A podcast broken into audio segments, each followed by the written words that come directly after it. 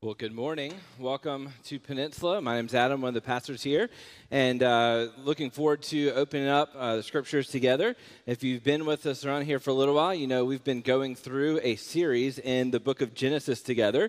Uh, but last night, our pastors got a text from Pastor Daniel about 8 o'clock last night and said he was not feeling well and uh, would not be here today. He was sick and flipped through the Bible. Actually, we've been talking about for this week, so I kind of knew what we were supposed to be talking about. Um, if you're tracking with us through Genesis chapter 19, and I was like, hold on, I got to think about this for a minute. He's like, no, no, no, I'm to save Genesis 19 for next week. Just pick something else for today. And I was like, okay, good. Because, um, you know, like, I'm glad to do that, but, like, I might need more than 90 minutes of thought to do that well. Um, you know, so that's good. Uh, but today, we actually, so we're to kind of take a break from Genesis today, uh, take a one week pause, and we are to be in the book of Luke together. Uh, Luke is one of my, uh, this is one of my favorite pa- uh, parables and passages in Luke uh, is he's reminding us uh, so last week we talked a lot about the idea that in Easter we are celebrating the hope of the gospel message together, right? Like that's the reason that we come together. Uh, this last week, actually, Pastor Daniel, myself, and Nate were at um, another a conference with about twelve thousand other pastors and church leaders called together for the gospel. So like we're saying, hey, despite some differences, despite some things that we may disagree on, and uh, you know, um, so a few different things, our thing that we hold central together is the message of the gospel. And that's what we said last week. We want to celebrate in Easter. And as we think about what that message is, in many ways, we can summarize it rather quickly as we go through something like 1 Corinthians 15 or some of the other writings of Paul, uh, where we say, What's the gospel message? It is the life, death, and resurrection of Jesus in our place in order to pay the penalty, pay the cost of our sin, uh, to pay that, to uh, uh satisfy the justified wrath of God towards sinners, and He is going to take us, and He's going to say, I'm going to take your sin, you're going to take my righteousness, and we're essentially going to switch places. And that's the kind of the, the when we just could say rather briefly what the message of the gospel is. But as we look in Luke 15 today, we see, yes, some things that are explicitly stating for us our message that we have in Jesus, but also is giving us just a beautiful picture for what it is and the heart behind the Father and the Son as they pursue and redeem sinners. Uh, and we are thankful for that. Uh, excited just to jump into there. Um, in Luke 15, if you're familiar with it, it's probably one of the more well known uh, passages and kind of parables in Luke's gospel. And some of the he's giving this parable of the lost sheep, the lost coin, and then the lost sons. And he's going through and essentially is, is relating to something. I don't know if you're like me. I read through this and I think I can relate to that. The, the lady who's lost, especially the coin in there, and she's like digging around everywhere in her house. She's searching everywhere to find it. Has anybody ever had something that you valued a lot that you're like, oh, where is this thing? And you're like, uh, when's the last time I saw it? And you're like, oh, no. And you start searching everywhere. I've done that on a few occasions to the point that uh, keys, AirPods, several important things have the little tile things on them so I can like beep them from my phone, okay? And I can find them uh, because a few things like that happened. But toward the end of last year, something didn't happen to me. It was in our family. My wife Ashley comes and says, I can't find my wedding ring. And uh, this wedding ring, engagement ring, all together. It's like they're like bonded together. She's like, I, I, don't know where it's at. And we were looking. She had been looking.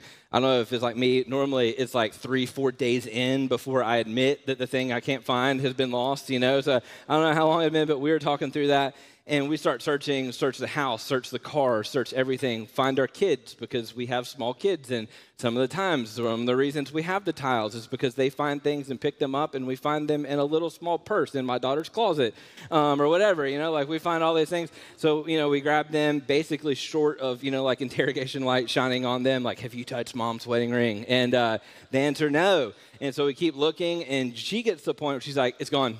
You know like it was great. It it was a good 13 year run with that ring, you know, like I don't know, it's gone.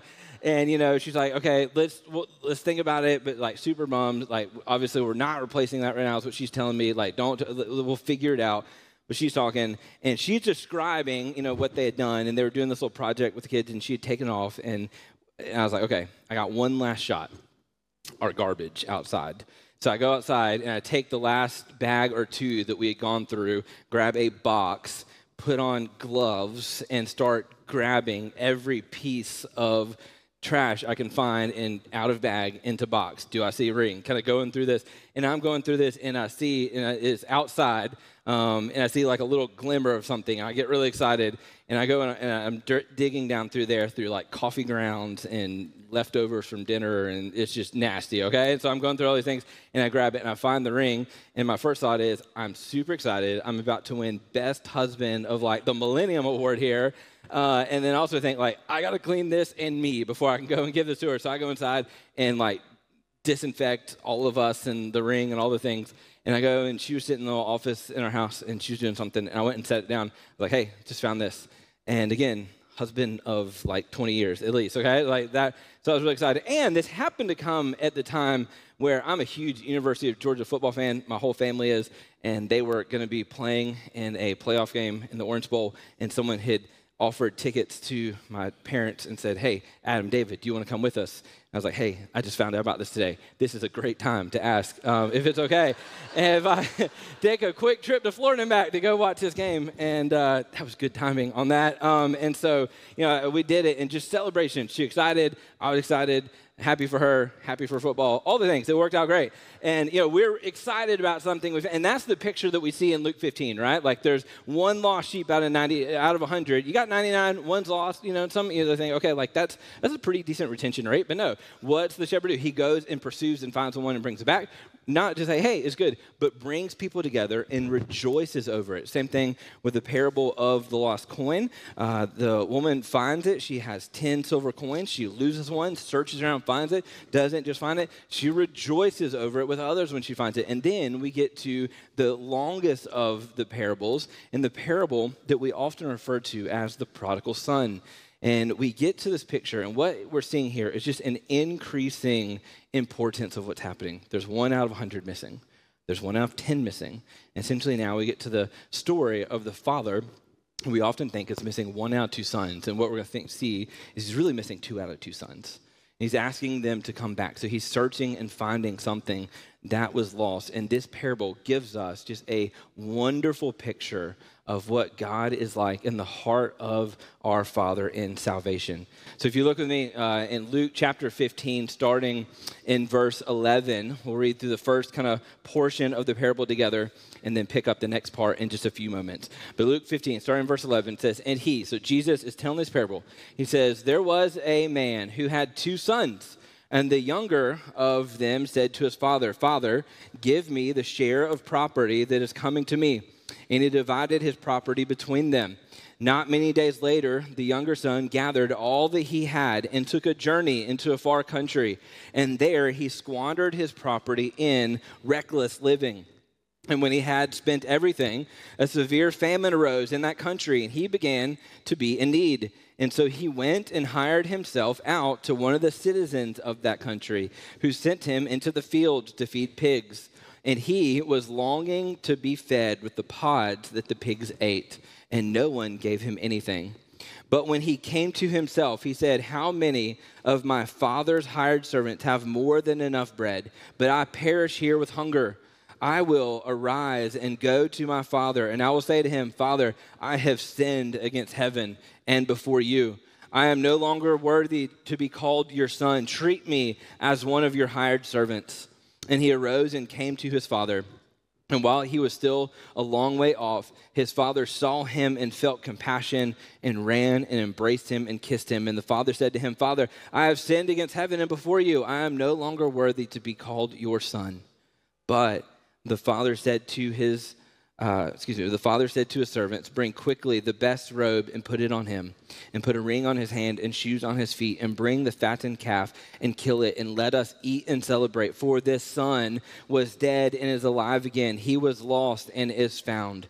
And they began to celebrate we see in the first part of this parable, probably one of the parts of it that we are the most familiar with in terms of Luke 15, uh, the, the prodigal son, the one who has gone away. And essentially, what we see here, it doesn't take a lot of explanation to see what's going on. He looks at his father and essentially says, uh, I want your things, um, I want what I'm going to get from you, I want your inheritance. Essentially, it would actually be better for me right now if you were dead rather than alive. Because what I want is not you, what I want is what I'm going to get from you. And so he tells him, essentially, I don't want to wait anymore for that. I know it's going to come one day, but I'm tired of waiting. I want what my resources and I want to live as I desire and as I see fit. So he asked him, Father, give me the share that's coming to me. And the father, for whatever reason, I read that and I think this would not be my response as a parent, but he looked and he says he divided and gave it to him. Not many days later, the younger son gathered all he had and took a journey into a far country. He says, and there he squandered his property in reckless living. So, what we see here is the son, the younger son, takes his father's inheritance, takes his resources, the property and money and resources he has from them, and says, I no longer want to be here with you, even though I've got the money now. I don't want to be here with you. I want to go off and live life as I see fit. I'm, I'm kind of tired of doing this at home. I want to go do my own thing. And even as we read that, it kind of reminds me and gives echoes back to Genesis 3 as we see just the nature of sin in itself and saying, I don't want to do things your way, I want to do them mine. I want to kind of determine how things will work for me. And he goes and he begins to live essentially a sinful, as it says here, reckless lifestyle. Was he is giving this depiction of him reminds me of one of my favorite songs. It's uh, called All I Have Is Christ. But in the beginning, it gives a depiction of life before salvation in Christ. And the song describes it in the first verse this way It says, I once was lost in darkest night, yet thought I knew the way. The sin that promised joy in life had led me to the grave. I had no hope that you would own a rebel to your will. And if you had not loved me first, I would refuse you still. But as I ran my hell-bound race, indifferent to the cost, and essentially, that is the picture that we see of the younger son. One who says, I am going to go my own way. I thought I knew the way. I thought I knew the way I wanted to go. I'm going to make my own determination for myself. I see sin. I see opportunity. I'm going to take it and pursue it because the song says it is promised joy in life, but it led me not to happiness, not to fulfillment, but eventually it led the younger son to what sin ultimately does is disappointment and brokenness and wrapped up in it with no way out. It says here, it just reminds me of that last line is a good summary for what's happening with this younger son. Running a hell-bound race, content in sin, similar to Ephesians 2, wrapped up, dead in sin, content to pursue the ways of the world and seeing no reason, indifferent to the cost, satisfied and content in that.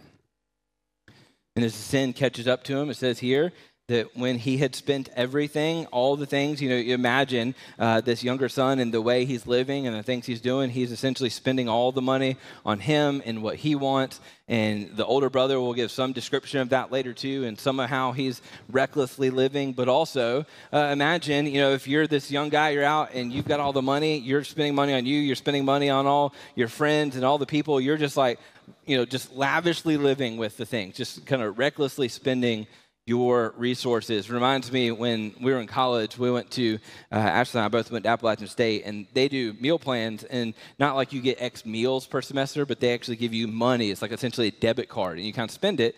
And we would always frequently have somebody as a semester or year ended um, somebody's like, hey, I've got extra money um, in my little account. Like, let's go find the nicest place on campus and I'll buy dinner for me and you and several. And, you know, they were really excited. They got to be the one who's like, hey, yeah, get this, get that. And they're like spending all of their or their parents' money and, you know, they're doing all things. So thank you, parents, for that. Um, and so they're doing that, you know, and that's kind of the picture I have of, you know, this, what he's doing. Hey, I'm spending everything I want. Hey, you want it too? Let's get it. You know, he's just being foolish and reckless and sinful with what he has. And eventually it runs out.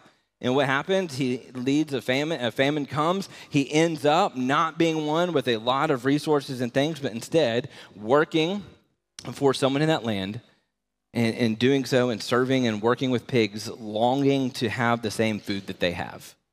One thing you see in that, just the nature of sin and what happens is I imagine the many people who were content to be around the younger brother initially and share in his wealth and share in his lifestyle, I assume they were nowhere to be found when this part came. He was alone, he was deserted, he was wondering what was going to happen. And I imagine he's sitting there longing to be fed with the pods the pigs ate. And even that, not getting anything from anybody. But in verse 17, it tells us he came to himself. He came to a realization, came to his senses, desired to realize, okay, essentially a light bulb comes on. This is sinful. This is foolish. This is not, this is ultimately, obviously, not going, this is going to lead to death.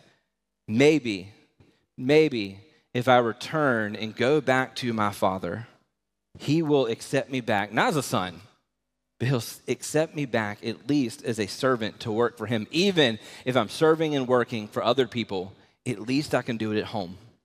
As one author says, he had forgotten much in this time, but he had not forgotten his father's love. So he thought, maybe, just maybe, I will be able to come back and I can serve my father.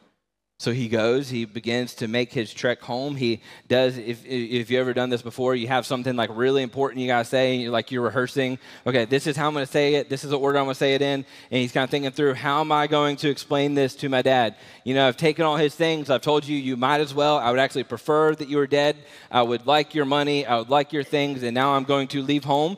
And imagine at that time, more than likely, never with any intention to return. So he said, Hey, that's how I left things. But I'm going to maybe, just maybe, if I plead with my father, he will forgive me enough to accept me as one of his servants.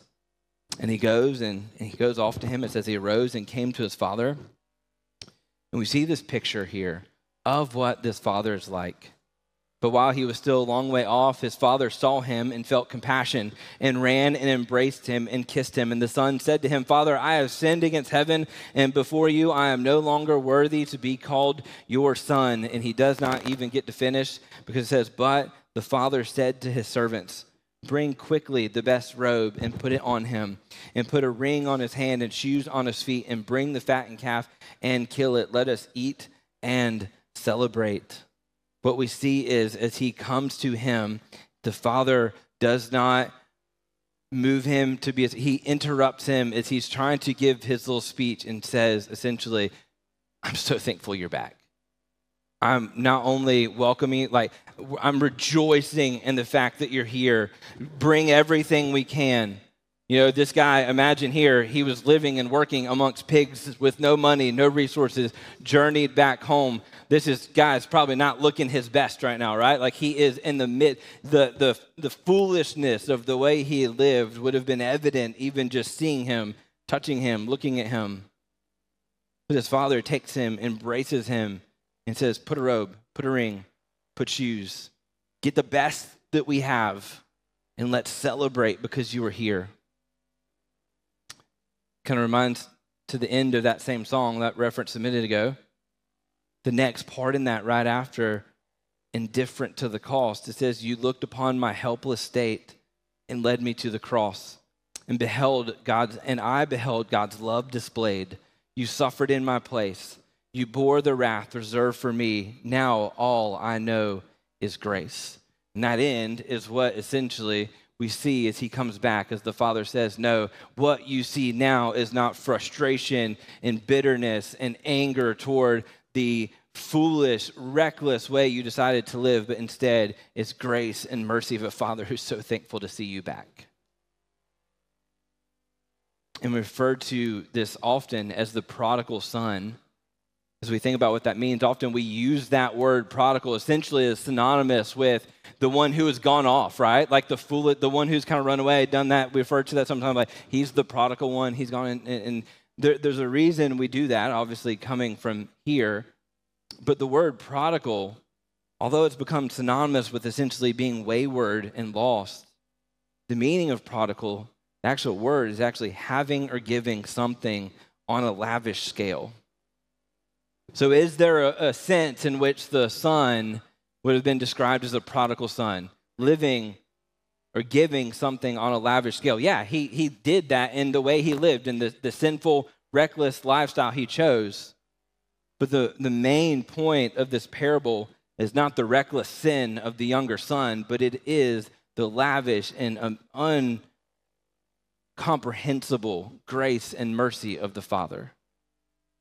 So, in many ways, yes, this is the story of a prodigal son, but even more than that, we can also say this is a picture, a story, a parable telling us of the love and mercy of a prodigal God, one who gives in a lavish scale, not of money, not of resources, but of mercy and grace and welcoming him back in. There's one song, one of our favorites in our house goes, Yes, our sins, they are many, but his mercy is more.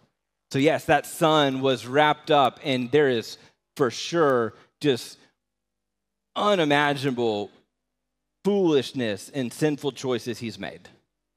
And in many ways, as we read through this, as much as maybe parents, we would be so thankful to see a child back like that. I know I can imagine there would also be, like I said a moment ago, some level of like like just still a little bit of frustration a little bit like obviously joy would would overcome that but that it would not be in a perfect way.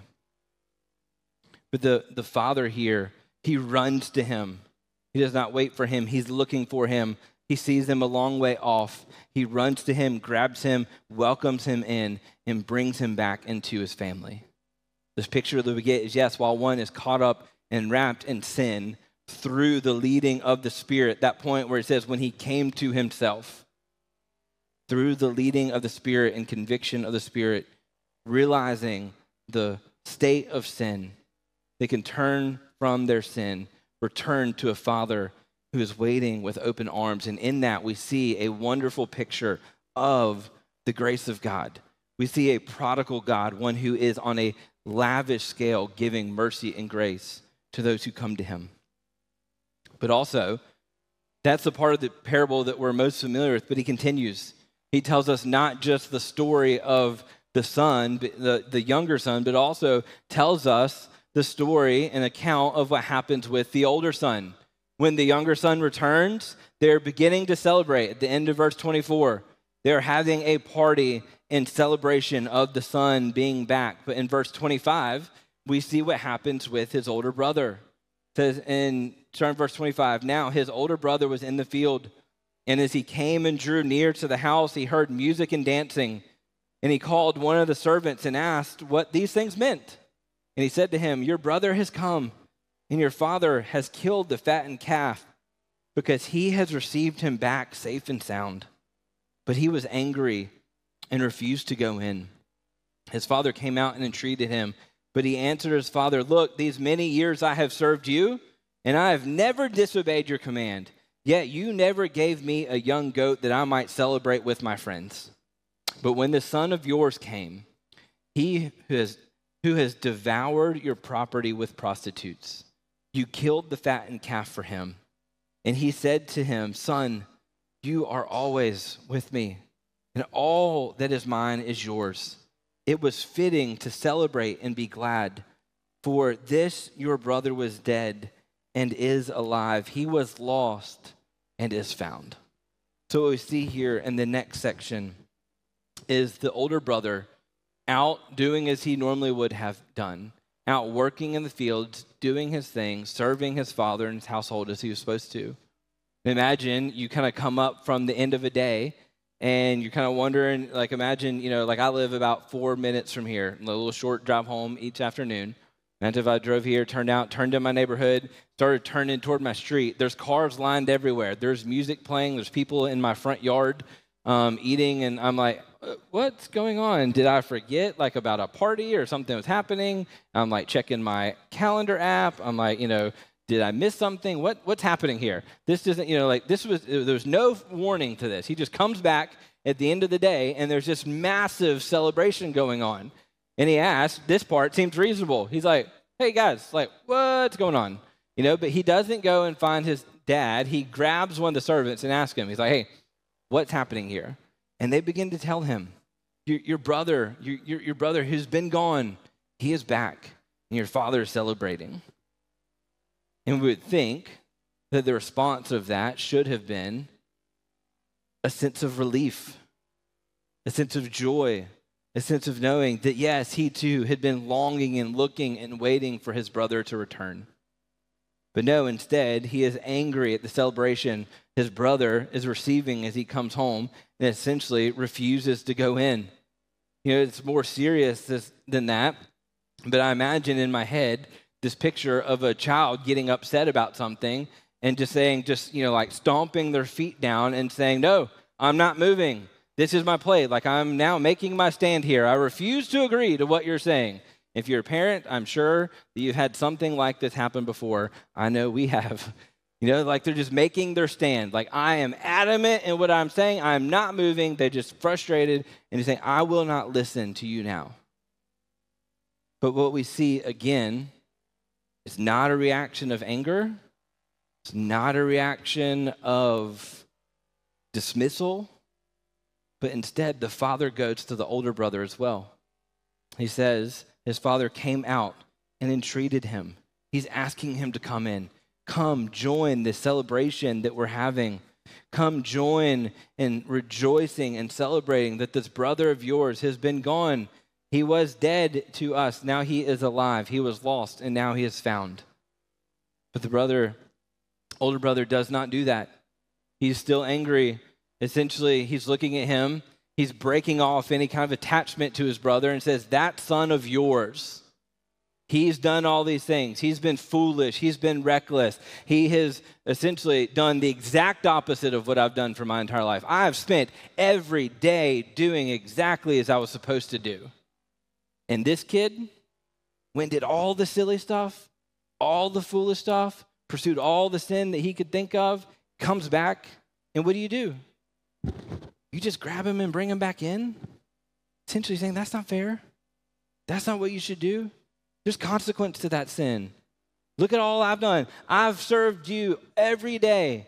And he's like, You've never even given me a young goat, which for us, essentially saying, You've never given me a small thing that I could celebrate with my friends. But for him, you give the best. And he's just frustrated and angry and seeing the sin and foolishness of his brother. He's feeling that it's not fair because he spent his entire life doing everything he was supposed to. He thought of himself. He thought, I've served you. And he's using the word essentially saying, I've been like a bondservant to you. And essentially, that's how he saw himself with his father. Not as a loving son, doing what pleases dad, not in a loving manner, but just seeking to earn from him. He was essentially a slave to work as hard as he could to do everything right, to never mess up, always doing what he was supposed to do, and believing that one day he would get a reward for how hard he worked and the good he had done. And he thought of himself more as a slave to a master than a beloved son to a loving father. And so, what we see here in this parable in Luke is Luke's wanting us to look at this, and it's wanting us to read this and examine maybe something in our own life too. Because he ends it, his father reminds him that it's fitting to celebrate, it's good to do so. And then just kind of ends there. And they move on to the next thing about the parable of the dishonest manager. And we read that and we think, hey, like, can we add a couple more lines here? Just so you know, we can't good doctrine of scripture. We can't just add to it, right? You know, so just like, but you read things like this sometimes, you're like, wait, how'd that end? You read the book of Jonah, you're like, how, like it just kind of ends. Like there's, it's like your favorite show that like ends on a cliffhanger and no season two, right? Like what happens? Like I want to know what happens. I want the next couple verses that say that the son came and said, "You are exactly right. I have I've been doing this not for the right reason. It is good that my brother's back. Let's go in and celebrate and let's join in the party together." Or even just to know that he said, No, I absolutely refuse. I'm adamant. I'm not going inside. I'm staying in my self righteousness. But we don't get that because what Luke and wanting to do, what Jesus is wanting to do in this parable, is he's telling this, this parable to two different audiences. In the beginning of the chapter, in uh, chapter 15, verse 1, it says, Now the tax collectors and sinners were all drawing near to hear him. And the Pharisees and the scribes grumbled, saying, This man receives sinners and eats with them.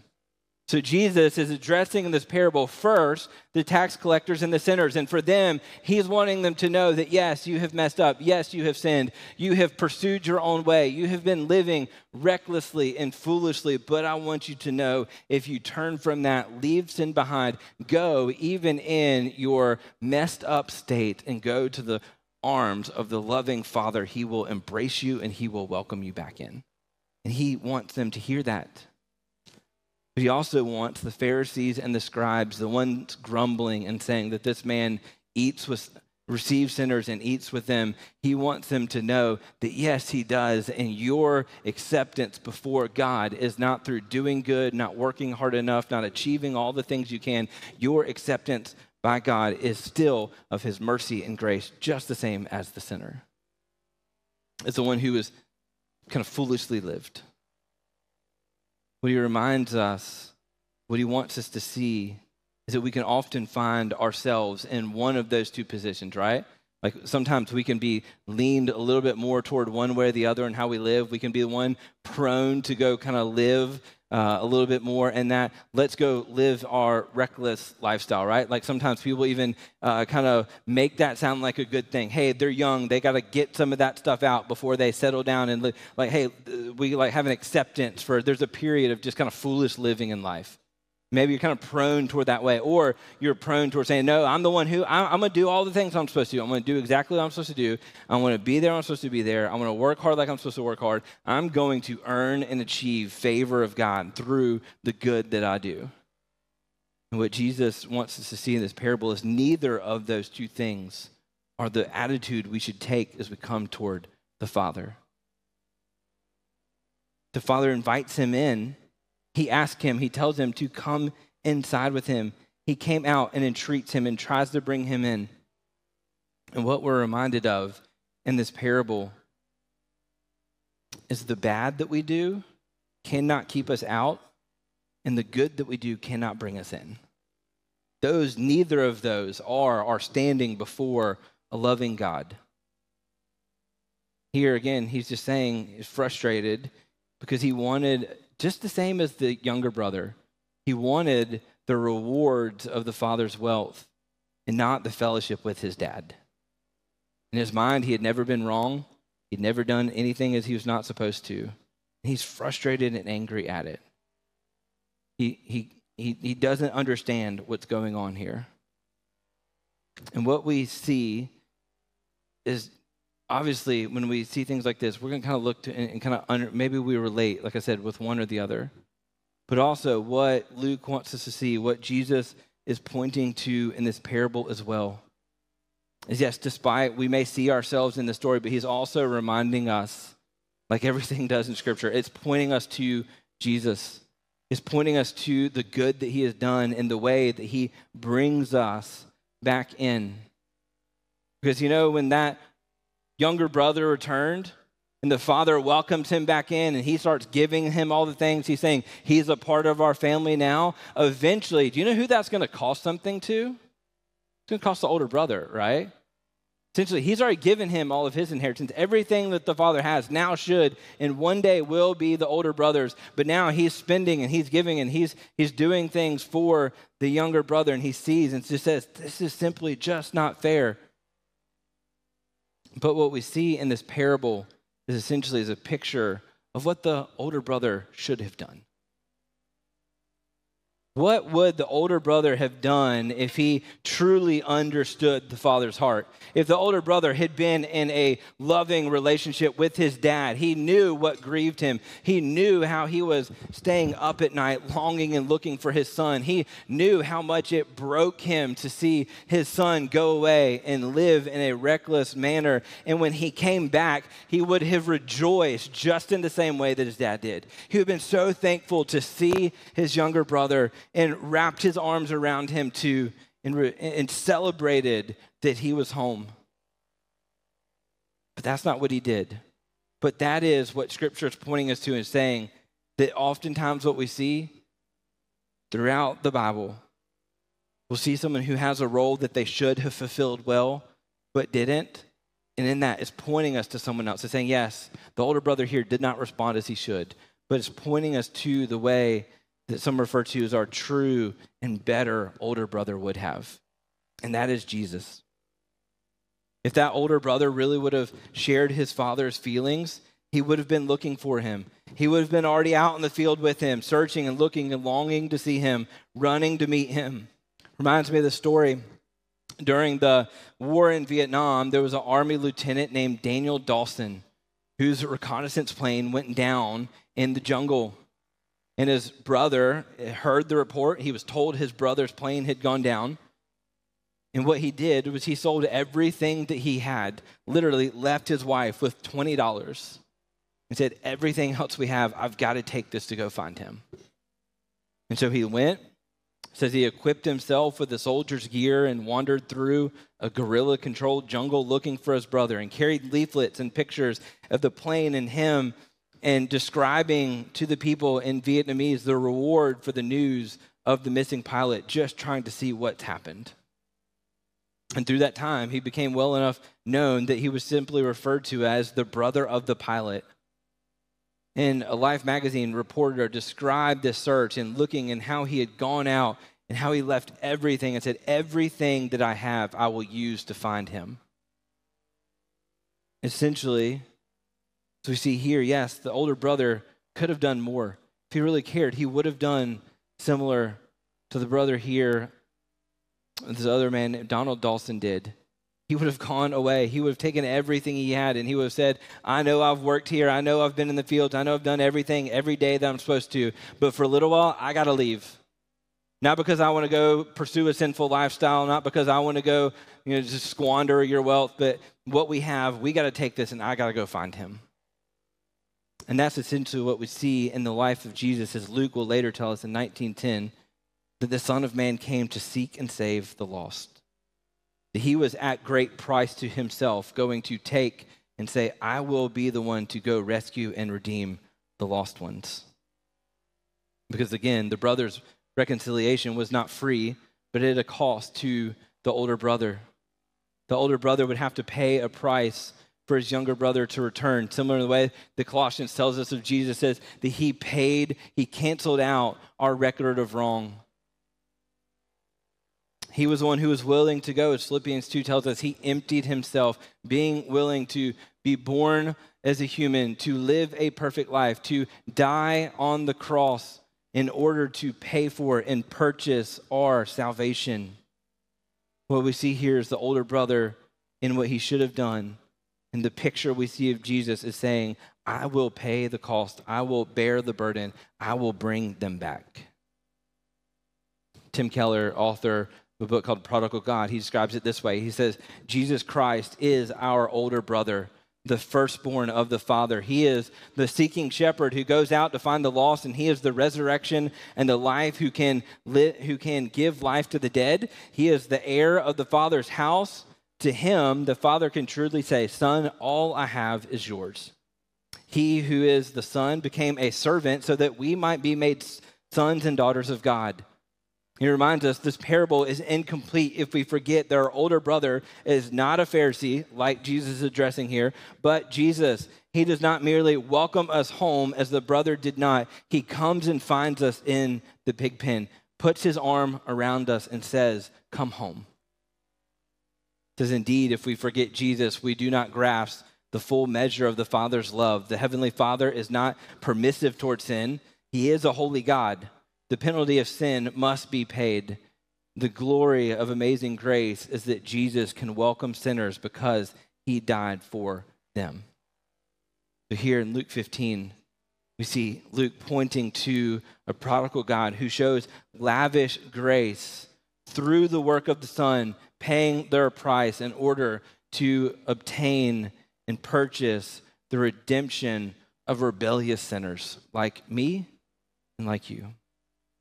And we need that reminder. For some of us, we need to see that and we need to say, you know, I have been pursuing a sinful life. I've been just thinking I'm going to do whatever I want. I'm going to essentially, that reckless lifestyle, that would describe to a T how I have sought to live.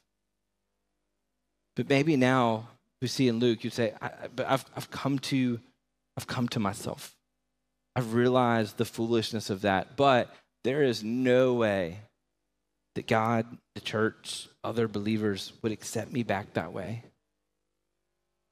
The message of Luke 15 is that yes, if you recognize that sin, turn toward it, leave it behind, and go and seek the love of the Father, He is there waiting for you with open arms. As well, for some, might be that idea that I've tried to do everything possibly that I could. I've always had this idea if I, I got to achieve, I got to do the right thing, I can earn my way back to God. And the message is you cannot do enough.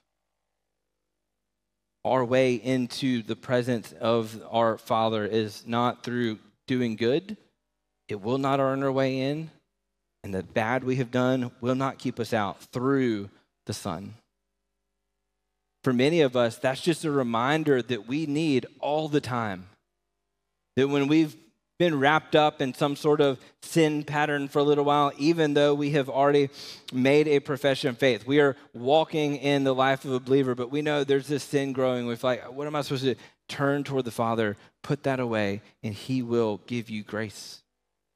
Also, maybe we've come to the point where say, I know I've been saved by grace, but I'm still just wrapped up in that regular attitude of if I just do enough, I still feel like I got to earn God's favor before me. And we know we cannot do that. Instead, it's offered through the Son. One of the books we give out here uh, regularly is called Habits of the Household by an author named Justin Earley. And he describes in there this thing he reminds his children of also. And I think for us, it's just a good reminder that we need to hear too. He says in the evening, he tries to, he's got smaller kids and kind of through, um, uh, kind of start small and going up a little older. He says he tries to get their attention every night. He says you can imagine the beginning of this, it's kind of difficult. They're bouncing off, they're doing all the things, they're kind of, you know, trying to end, delay bedtime for as long as humanly possible. And he says, but I, I try to get their attention for a minute. And I look at them. I want them to look at me. He says, I ask them these couple questions. He says, Who loves you? And their answer is, You do. He said, Well, I always love you, regardless of any bad you've done. They say, Yes. Well, I always love you, not because of the good you have done. He says, Yes. He says, Who else loves you that way? Their answer is, God does. And he asks him, He says, Is his love even greater than mine could ever be? And their answer is, It is. And he tells them, He says, Okay, rest in that, hope in that. That's where our love comes from. There's another author, he says, God, as he's looking to us, he is entreating us all. He's asking for us to come. He says, sinners, sinners of the worldly kind, come, and sinners of the religious kind.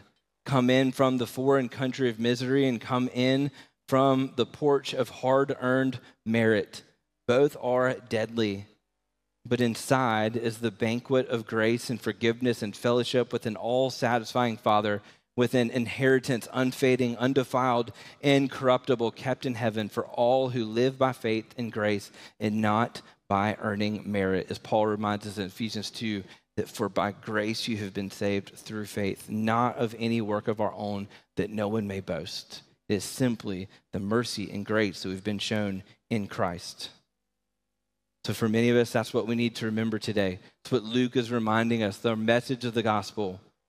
The good you have done will not bring you in, the bad you have done cannot keep you out through the love of the Father. And the prodigal Father, a prodigal God with lavish mercy and grace, awaits with open arms. And it's one of the things we use frequently, something called the New City Catechism. It reminds us we ask ourselves this question Do we find hope in sin? No. Do we find hope in our good work and effort? No. But instead, the question the catechism asks is what is our only hope in life and death? And the answer is we are not our own, but we belong to God. So let's hope, let's look to, you, and let's find the mercy and grace of the prodigal God. Let's pray. Father, we are thankful. God, we just rejoice in the fact, God, that we have found redemption and forgiveness in you. God, our God, we just remember, reflect, and God, rejoice in that good news. God, our only hope in life and death, the only thing we can cling to is not what the world offers, not the good that we do. The only thing we can cling to is that we are not our own, but we belong to you. God, let us rejoice and celebrate that good news and pray this in Jesus' name. Amen. Y'all stand.